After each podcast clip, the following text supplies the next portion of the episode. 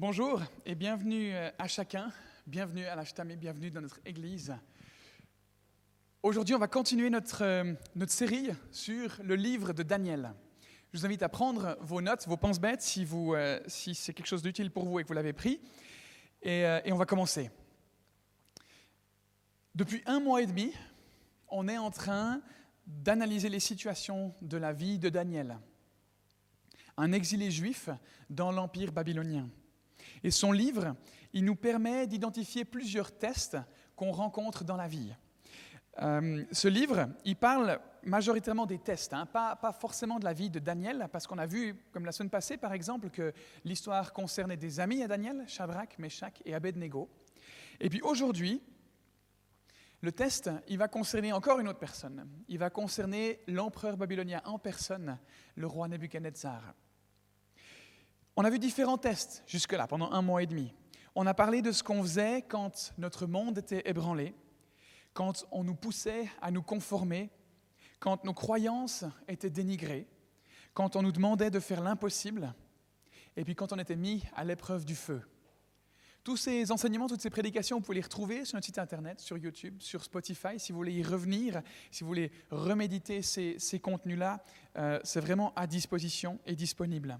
Et aujourd'hui, on va regarder encore un autre test. On va regarder comment gérer le test du succès le test de la réussite. Parce que oui, ça peut aussi être un test. Est-ce que vous avez déjà côtoyé quelqu'un qui, par le succès, par la réussite, a changé d'attitude vis-à-vis de vous, mais vis-à-vis des gens autour de lui, vis-à-vis de sa vie C'est le risque quand on a du succès c'est que ça peut nous monter à la tête. On a vu l'attitude du, roi de Babylone, du roi de Babylone la semaine passée, qui avait construit une statue de 30 mètres de haut à sa gloire. Quand on a de la réussite, quand on a du succès, le risque, c'est de prendre le melon, comme on dit communément aujourd'hui. Et, c'est un test qui est autant un test que les difficultés de la vie qu'on traverse. C'est même plus subtil, parce que quand on souffre, et qu'on ne trouve pas de solution, on aura peut-être tendance plus facilement à se tourner vers Dieu. Mais quand on a de la réussite, on se dit tout va bien. Pourquoi j'aurais besoin de Dieu dans cette situation? On va parler du danger de la fierté et du danger de notre ego. Il est tout aussi important de parler de ça que toutes les périodes difficiles qu'on traverse. Le chapitre 4 du livre de Daniel, il nous montre comment le roi Nebuchadnezzar, il perd tout ce qu'il a à cause de sa fierté, à cause de son orgueil, à cause de son ego surdimensionné. Nebuchadnezzar, comme on le voit chaque semaine, c'est un des hommes les plus puissants du monde de l'époque. Son empire, c'est certainement le plus grand et le plus puissant de l'époque. Et tout le monde craignait cet empire. Il faisait ce qu'il voulait. Il a construit une ville magnifique, une capitale magnifique, Babylone. Peut-être que vous connaissez les jardins suspendus de Babylone. C'est une des sept merveilles du monde antique. Ben, ça a été construit par lui. Mais il avait un problème, sa fierté, son arrogance. Et dans Daniel 4, on va nous raconter un rêve que ce roi a eu. Ça fait un moment hein, qu'il est roi de Babylone. Et, le précédent rêve, celui de la statue dont je vous parlais tout à l'heure, date d'il y a plusieurs années déjà. Mais cette fois, c'est différent. On avait vu encore un autre rêve avant ça. Euh, pardon, excusez-moi, je me suis mélangé les pinceaux. On a vu le rêve de cette statue qu'il avait faite où la tête était en or, le torse et les bras en argent, les hanches en bronze et ainsi de suite. Et ce rêve, il avait cherché son interprétation auprès de ses mages et de ses astrologues, et c'est Daniel qui en avait donné l'explication.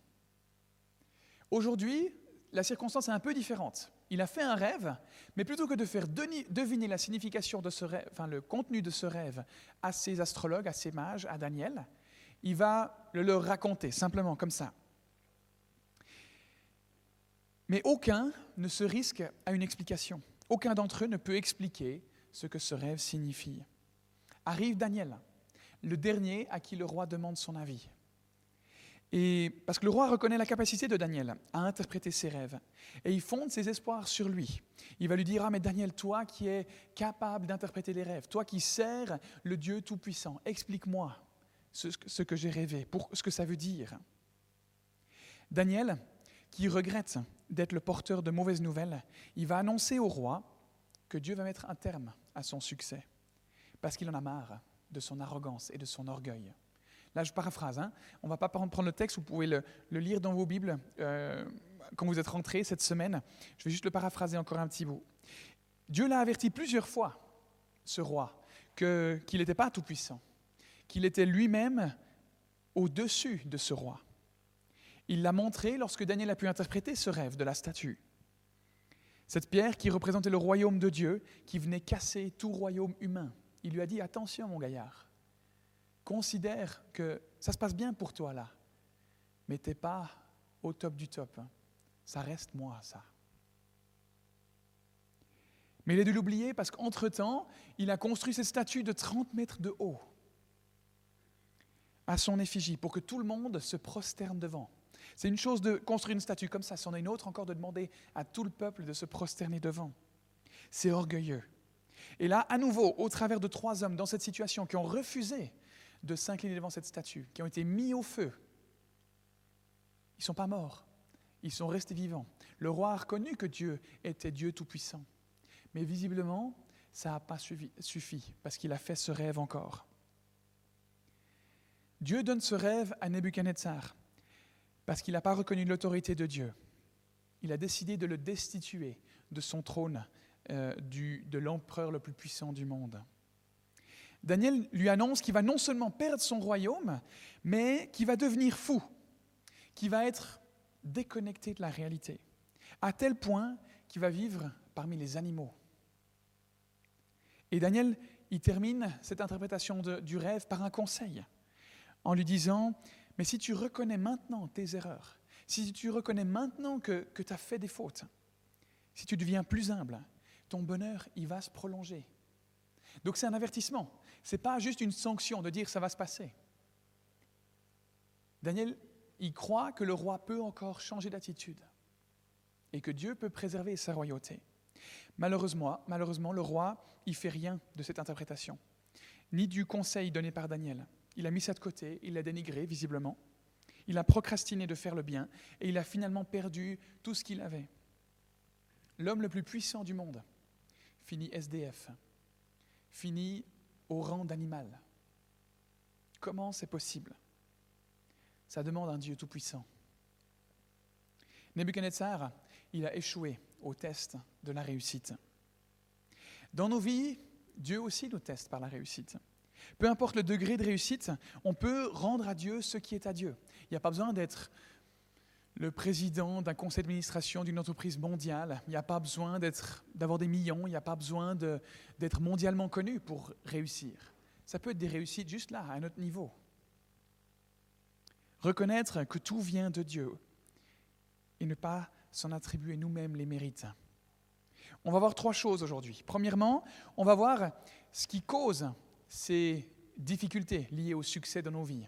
Qu'est-ce qui fait que, comme Nebuchadnezzar, on échoue au test de la réussite On va voir ce qui a permis à Nebuchadnezzar de sortir de cet échec.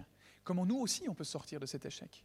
Et dans ces points-là, on va voir aussi ce qu'on devrait savoir au sujet de Dieu dans ces situations de vie.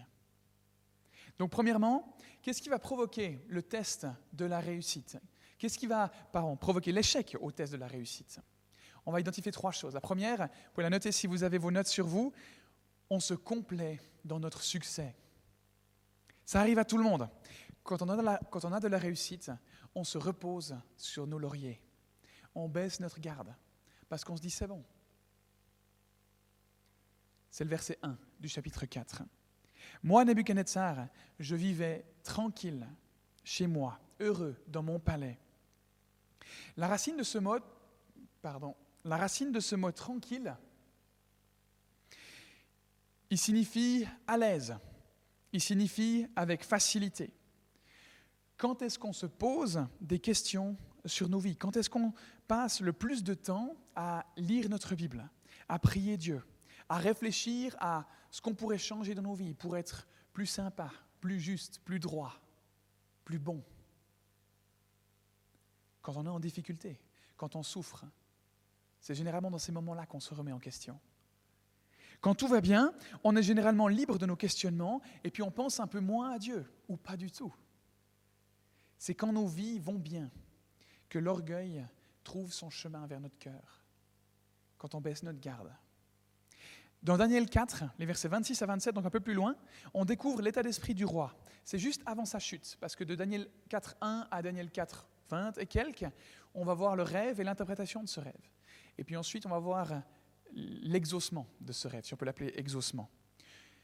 Douze mois plus tard, tout en se promenant dans le palais royal à Babylone, le roi prit la parole et s'exclama N'est-ce pas Babylone la grande, celle que j'ai moi-même construite, pour en faire la résidence royale par la puissance de ma force et pour la gloire de ma majesté? C'est ça le problème. Soi-même. Proverbe 16, 18 pouvez le noter juste dans vos notes comme ça, je ne l'ai pas mis, euh, nous dit l'arrogance précède la ruine, l'orgueil précède la chute.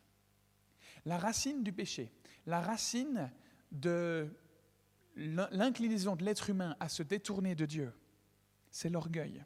C'est croire qu'on sait mieux, c'est croire qu'on peut s'en sortir seul, c'est croire qu'on est notre propre chef. Je sais mieux que les autres. Je sais ce que Dieu dit de la sexualité, mais moi, je veux le vivre différemment. Je sais ce que Dieu dit de l'argent, mais je pense que ma façon de gérer, elle est tout aussi bonne. Je sais ce que Dieu dit à tel sujet, sur l'Église, sur les relations, mais moi, je sais mieux.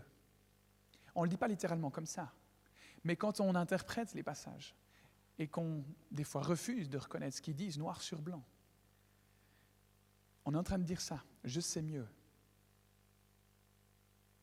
L'orgueil, c'est ce qu'il y a à la racine de chaque erreur qu'on fait, de chaque fois où on fait différemment de ce que Dieu nous demande de faire. On se complaît dans notre succès. On pense être au-dessus de ce besoin de dépendre de Dieu à tout instant. On laisse notre fierté prendre le dessus. La deuxième chose, la deuxième erreur que Nebuchadnezzar a fait, la deuxième erreur que nous aussi on peut faire, c'est qu'on ignore les avertissements.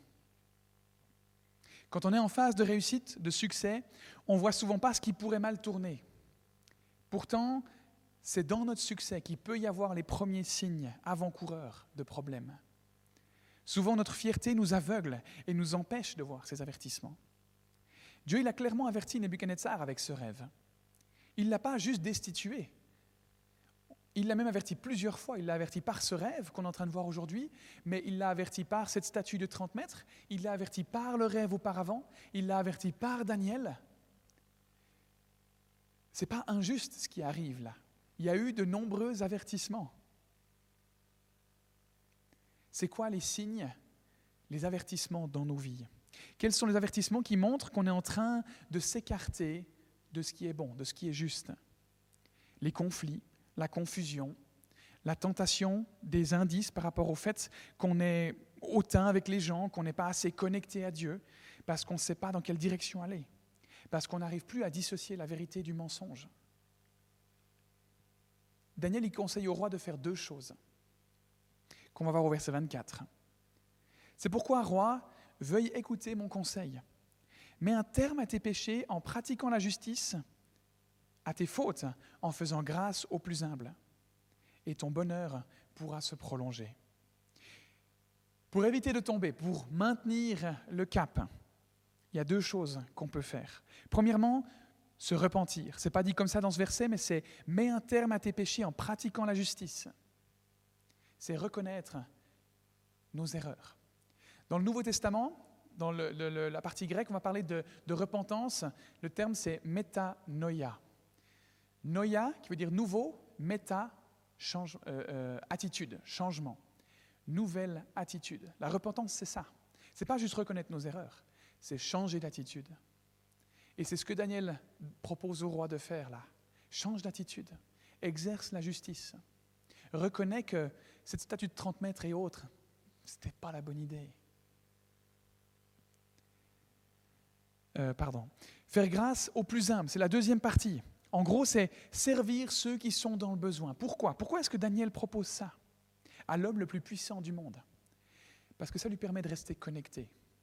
Quand on est dans notre bulle, quand on n'est plus conscient de ce qui se passe autour de nous, on a tendance à sortir de la réalité.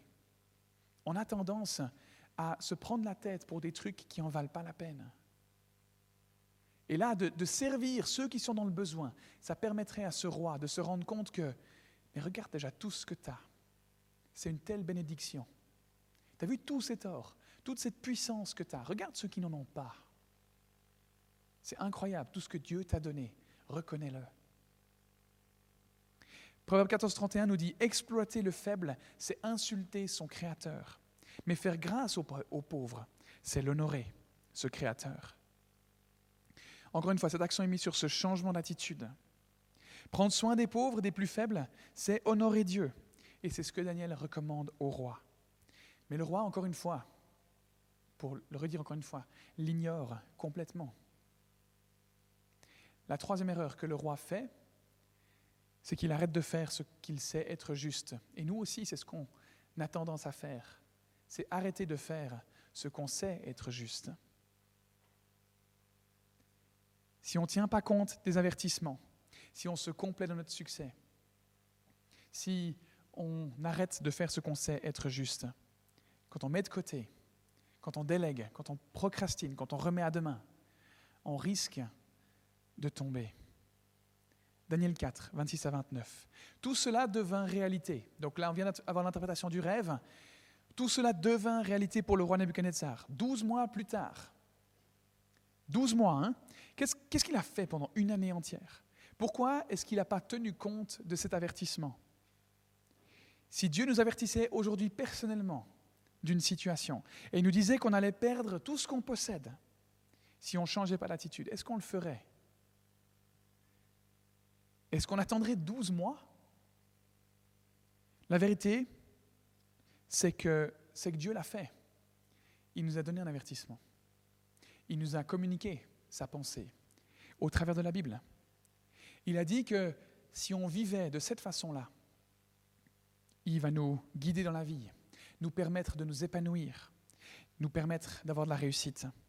Par contre, si on ne fait pas ces choses-là, il dit que malheureusement, les conséquences, ce sera le malheur, ce sera l'échec, ce sera de passer à côté de tous les bienfaits qu'il a prévus pour nous. Comme le roi, Dieu, par la Bible, nous avertit.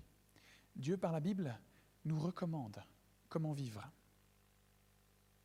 La suite du verset. Tout en, donc, douze mois plus tard, tout en se promenant dans le palais royal à Babylone, le roi prit la parole et s'exclama. C'est ce qu'on a vu tout à l'heure, je ne vais pas y revenir, je saute directement quelques versets plus loin. Il parlait encore quand une voix venant du ciel se fit entendre. Apprends, roi Nebuchadnezzar, que la royauté t'est retirée. On te chassera du milieu des hommes. Tu habiteras avec les bêtes sauvages. On te donnera comme au bœuf de l'herbe à manger, et sept temps passeront sur toi jusqu'à ce que tu reconnaisses que le Très-Haut domine sur toute royauté humaine et qu'il la donne à qui il le désire. Sept temps. On n'est pas sûr de ce que ça veut dire. Certains pensent qu'il s'agit de sept saisons, ce qui ferait un peu moins de deux ans. D'autres pensent qu'il s'agissait de sept ans. Euh, d'autres pensent qu'il s'agissait voilà, du chiffre 7, donc chiffre parfait, un temps donné, un temps parfait pour que Nebuchadnezzar reconnaisse ensuite que Dieu est roi et seigneur sur tout. En tout cas, ça ne devait pas être quelques mois seulement, ce n'est pas juste quelques jours. Et tout ça se passe en public, de par sa position. Tout le monde était au courant, c'était humiliant. Le roi, l'empereur de l'empire le plus puissant au monde, est destitué et réduit au rang d'animal. C'était public. Ce n'était pas juste caché dans un coin, dans une petite pièce où personne ne savait ce qui se passait. Aujourd'hui encore, ça arrive, ce genre d'histoire. Et les médias en raffolent. Les médias saisissent ces opportunités pour les raconter. Ça se passe en public. Trois choses qui font que Nebuchadnezzar a raté le test de la réussite. Mais Dieu est plein de grâce.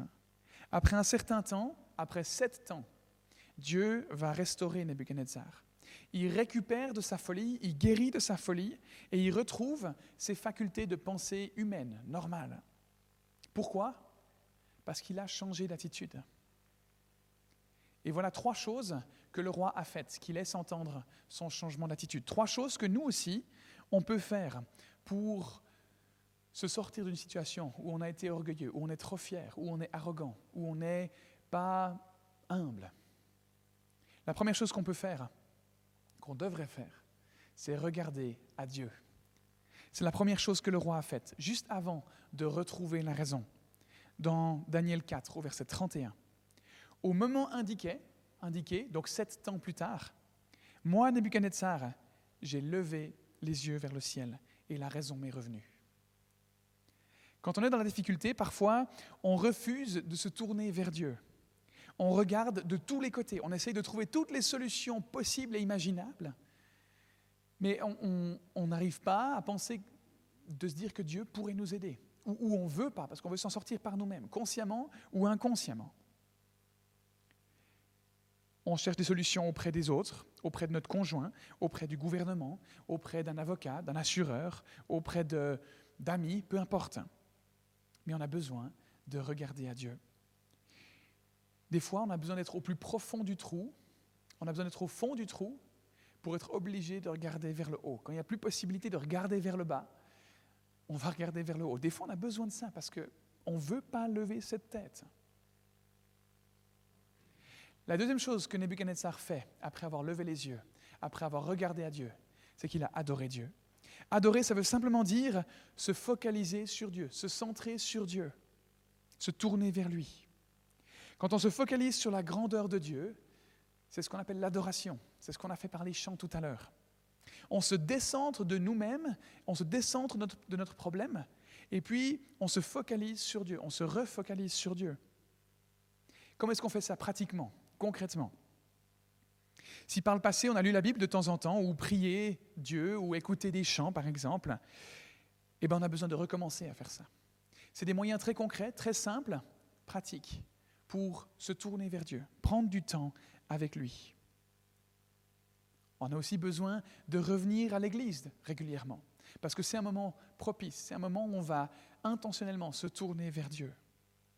Quand tout va bien, on a tendance à se dire, qu'on n'a pas besoin de ces choses, qu'on n'a pas besoin de lire la Bible, qu'on n'a pas besoin de prier, qu'on n'a pas besoin de demander de l'aide, qu'on n'a pas besoin d'aller à l'église, qu'on n'a pas besoin de, de prier avec quelqu'un, de lui parler de notre situation difficile, de prier ensemble. Quand tout roule financièrement, quand on a tout ce dont on a besoin matériellement, professionnellement, ça va bien, on n'a pas besoin de, de, lire la Bible, on n'a pas besoin d'aller à l'église, on n'a pas besoin de prier, parce qu'on se dit, mais je vais demander quoi? Quel est là le problème? Qu'est-ce que je vais demander? Pourquoi être toujours dans la demande?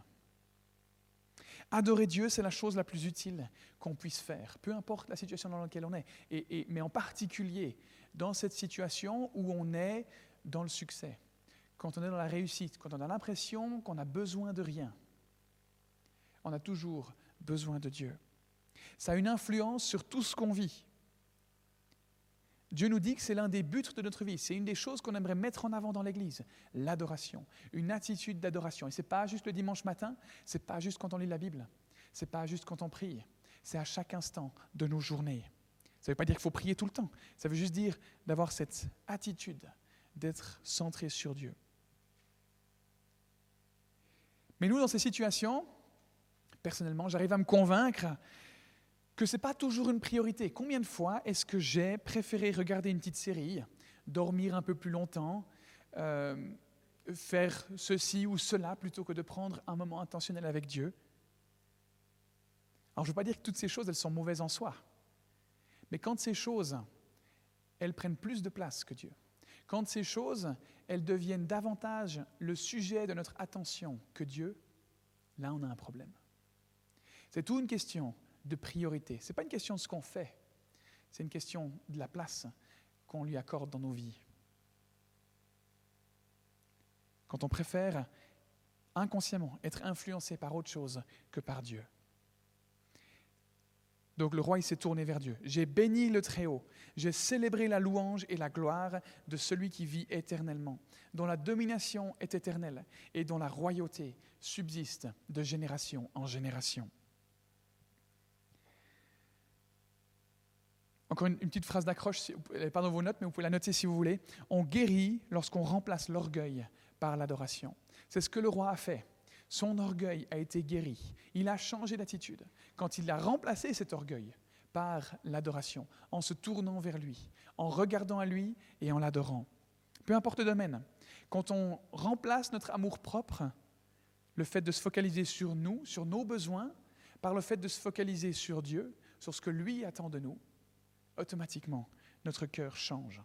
On, se, on adore Dieu et puis on commence un chemin de guérison. C'est le test de la réussite.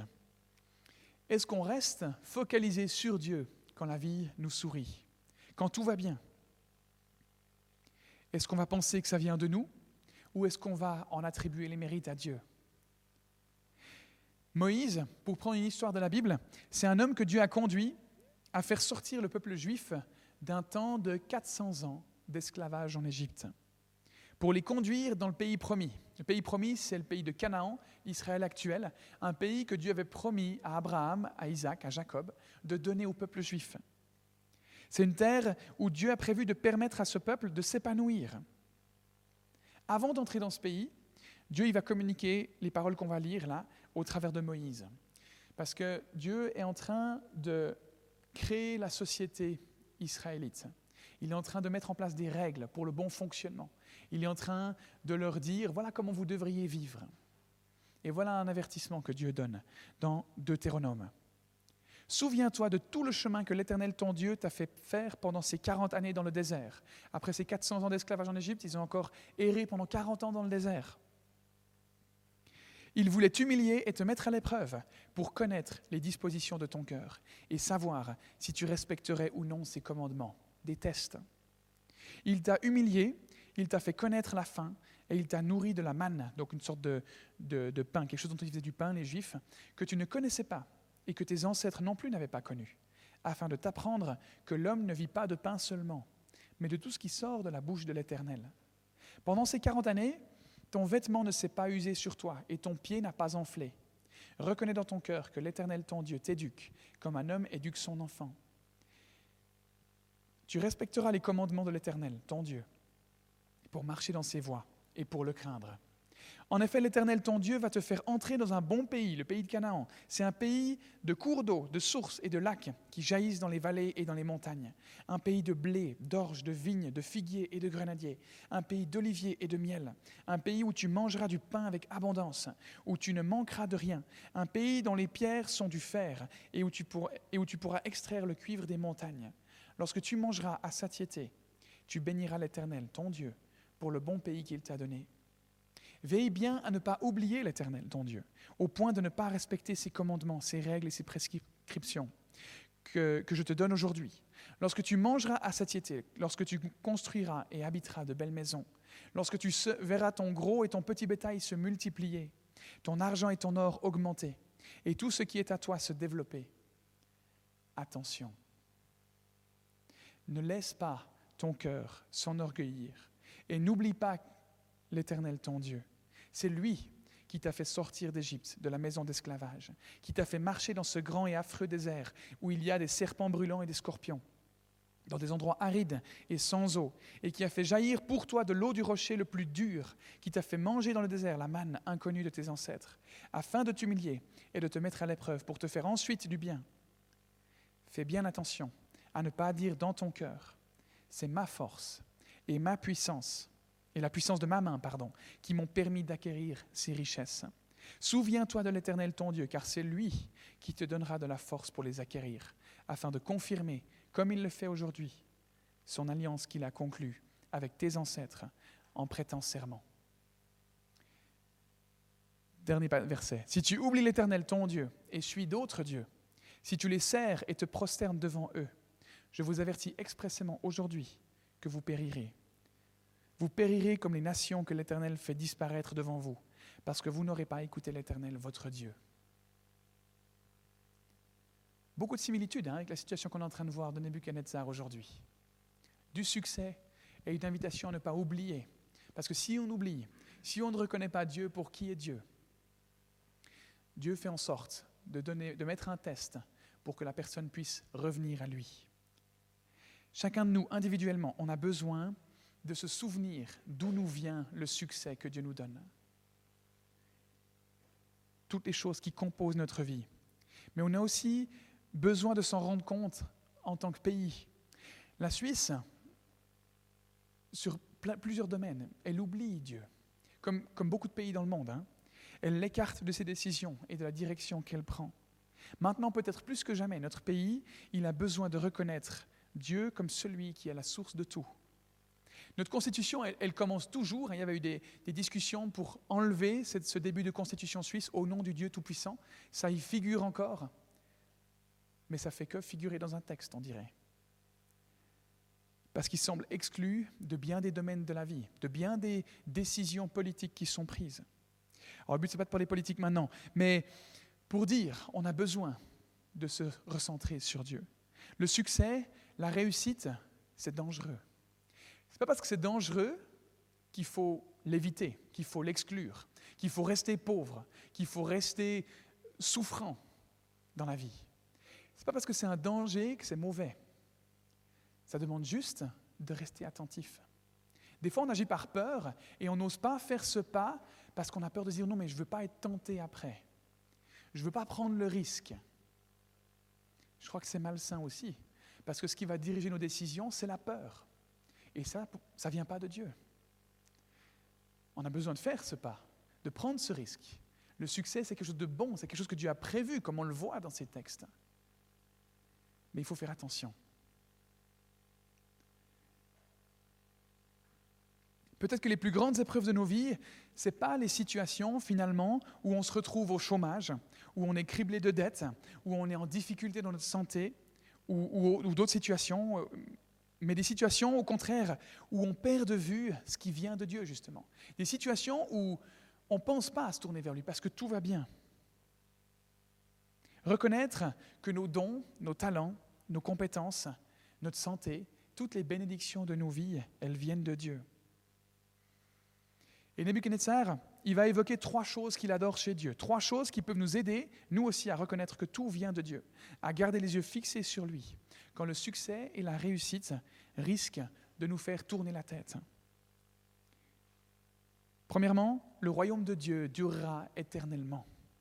Tout ce que je peux accomplir, que ce soit par le succès, tout ce que je vis en termes de difficultés aussi, évidemment, en termes de souffrance, ne va pas durer éternellement. Il va y avoir une fin à ça. Myriam mentionnait le livre de l'Ecclésiaste. Il disait justement, tu peux accumuler toutes les richesses du monde. Quand tu meurs, c'est fini. Tu les transmets, mais toi, ça ne te sert plus à rien. On peut être souffrant toute notre vie durant, on peut vivre plein de difficultés. Le jour où on meurt, c'est fini. Ça ne durera pas éternellement. Mais le royaume de Dieu, lui, il va durer éternellement. Daniel 4, 31. Sa souveraineté n'a pas de fin. C'est ce que le roi Nebuchadnezzar dit. Sa royauté dure à jamais. Et Jésus le dira plus tard, lors de sa venue sur terre. Cherchez d'abord le royaume de Dieu. Et toute chose autre vous sera donnée en plus. Tout ce dont on a besoin pour vivre. Que notre priorité numéro une soit le royaume de Dieu. Construisons nos vies sur ce royaume dans le but de vivre dans ce royaume. C'est beaucoup plus important que ce qu'on peut accomplir sur Terre, notre carrière, nos succès, parce que ces choses-là, elles vont se terminer. Mais ce royaume, il est éternel. La deuxième chose que Nebuchadnezzar va réaliser, c'est que Dieu est tout-puissant. On l'a vu, hein, évidemment, à de nombreuses reprises déjà. Mais ça veut dire qu'il a la capacité de gérer n'importe quel problème, n'importe quel défi qu'on rencontre. Et c'est encore une fois ce que Nebuchadnezzar va mentionner au verset 32. Les habitants de la terre ne sont rien devant lui, dans le sens, il est bien au-dessus en termes de puissance, en termes de sagesse, en termes de, discernement. Il traite comme il veut les habitants du ciel et les habitants de la terre. Personne ne peut s'opposer à son pouvoir ni lui dire Qu'est-ce que tu fais? Qu'est-ce que tu es en train de faire? La suite, au verset 33 et 34. À ce moment-là, la raison m'est revenue. La gloire de mon royaume, ma majesté et ma splendeur m'ont été rendues. Mes conseillers et mes hauts fonctionnaires m'ont réclamé. J'ai été rétabli dans mes fonctions royales et ma puissance n'a fait que grandir. Maintenant, moi, Nebuchadnezzar, je célèbre la louange, la grandeur et la gloire du roi du ciel. Tous ses actes sont vrais, ses voies sont justes, et il peut abaisser ceux qui marchent dans l'orgueil. Les paroles de quelqu'un qui était au top de la société, qui a été réduit au rang d'animal et qui a récupéré ses fonctions. Tout ce que Dieu fait est juste. Il n'est pas en train de dire c'était injuste ce que Dieu m'a fait vivre. Il l'a reconnu comme étant juste. C'est le troisième point que Nebuchadnezzar reconnaît. Dieu ne fait pas d'erreur. Ses actes sont vrais et ses voies sont justes. On ne comprend pas toujours pourquoi certaines choses nous arrivent. Et c'est légitime, cette incompréhension. Mais lui, il le sait. Ce que sa parole nous dit, ce que la Bible nous dit, c'est que Dieu ne fait pas d'erreur. C'est que Dieu sait exactement ce qui est en train de se passer. Et Dieu cherche le bien de chacun. Il cherche le bien de Nebuchadnezzar, un roi qui ne lui rendait pas du tout gloire, un roi complètement, euh, pas du tout en train de faire sa volonté. Il avait le souhait que ce roi le reconnaisse comme son Seigneur. Dieu ne prend pas soin seulement des chrétiens. Il veut absolument être en relation avec chaque personne sur terre. Et il va tout faire pour que chacune de ces personnes se tourne vers lui. Même si ça demande un truc aussi drastique que ce qu'on a vu aujourd'hui. Parce que Dieu veut cette relation. Et dans ce sens-là, Dieu ne fait pas d'erreur. Et, à Babylone, ils ont pu se dire, non mais attendez, vous rigolez. Attendez, ce gars, il était au rang d'animal, il avait des ongles monstres longs comme ça. Euh, ça ne devait pas être le style à l'époque, en tout cas. Vraiment, comme des griffes. Il avait complètement perdu la raison, il était taré, ce gars. Et vous lui redonnez la royauté. Mais attendez, les gars, on est où là? Ça va pas. Ça devait être fou. Mais Dieu met les gens en place comme lui le veut. Il destitue ceux qu'il veut. Il remet en place ceux qu'il veut. C'est indépendant de notre volonté, c'est indépendant de toute volonté humaine. Si Dieu veut, il fait.